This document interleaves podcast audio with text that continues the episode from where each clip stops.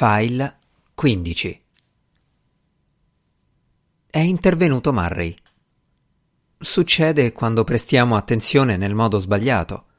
Il cervello della gente si spegne.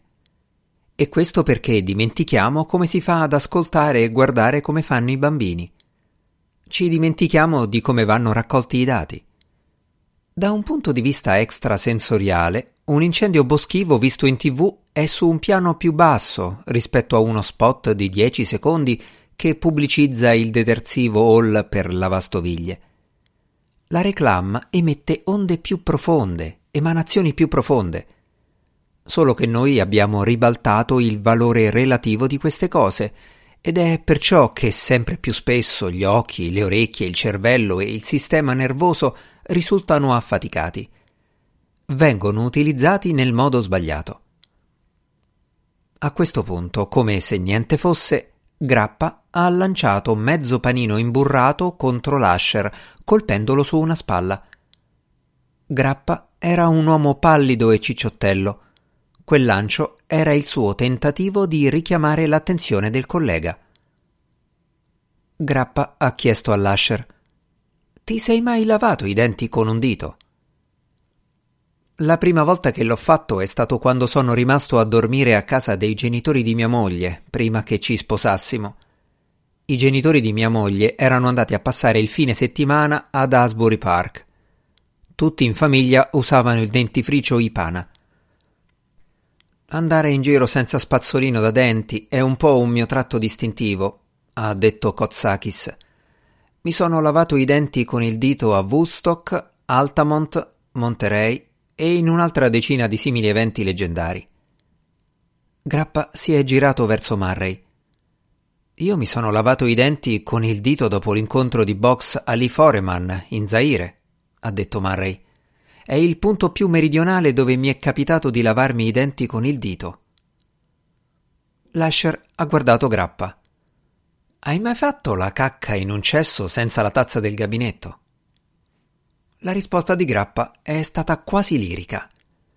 Nel grande e fetido bagno degli uomini di una vecchia stazione di servizio Soconimobile, sulla Boston Post Road, la prima volta che mio padre ha portato la macchina fuori città.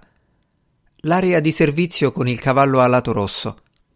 Vuoi dettagli sulla macchina? Te li posso snocciolare tutti, fino all'ultimo. Queste cose non te le insegna nessuno, ha commentato Lasher i cessi senza la tazza, pesciare nei lavandini, la cultura dei bagni pubblici, quelle fantastiche tavole calde, i cinema, le stazioni di servizio, la filosofia del viaggio. Ho pisciato nei lavandini di tutto il West. Ho superato il confine solo per andare a pisciare nei lavandini del Manitoba e dell'Alberta. Sono queste le cose importanti. I grandi cieli del West. I motel Best Western le tavole calde e i drive-in, la poesia del viaggio, le praterie, il deserto, i cessi luridi e puzzolenti. Ho pisciato in un lavandino dello Utah quando fuori c'erano 30 gradi sotto zero.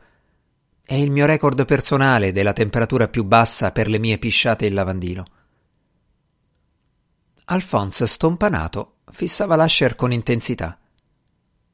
Dov'eri quando è morto James Dean? gli ha chiesto minaccioso a casa dei genitori di mia moglie, prima che ci sposassimo. Stavamo ascoltando Make Believe Ballroom su un vecchio giradischi da tavolo Emerson. Il Motorola con il quadrante luminoso era già roba del passato. Hai trascorso un bel po' di tempo a casa dei genitori di tua moglie.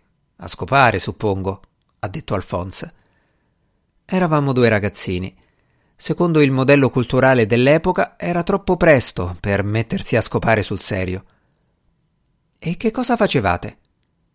È mia moglie, Alphonse. Vuoi che lo dica davanti a un'intera tavolata? James Dean muore e tu sei lì che palpeggi una dodicenne. Alphonse ha rivolto uno sguardo truce a Dimitrios Kotsakis. E tu dov'eri quando è morto James Dean? Nel retro del ristorante di mio zio, ad Astoria, nel Queens. Stavo passando l'aspirapolvere. Alphonse si è girato verso Grappa. E tu dove diavolo eri? Gli ha chiesto, come se si fosse reso conto solo in quel momento, che la storia della morte dell'attore non poteva essere completa se non si fosse stabilita l'ubicazione di Grappa in quel particolare frangente. Lo so benissimo dov'ero, Alphonse. Dammi solo un attimo.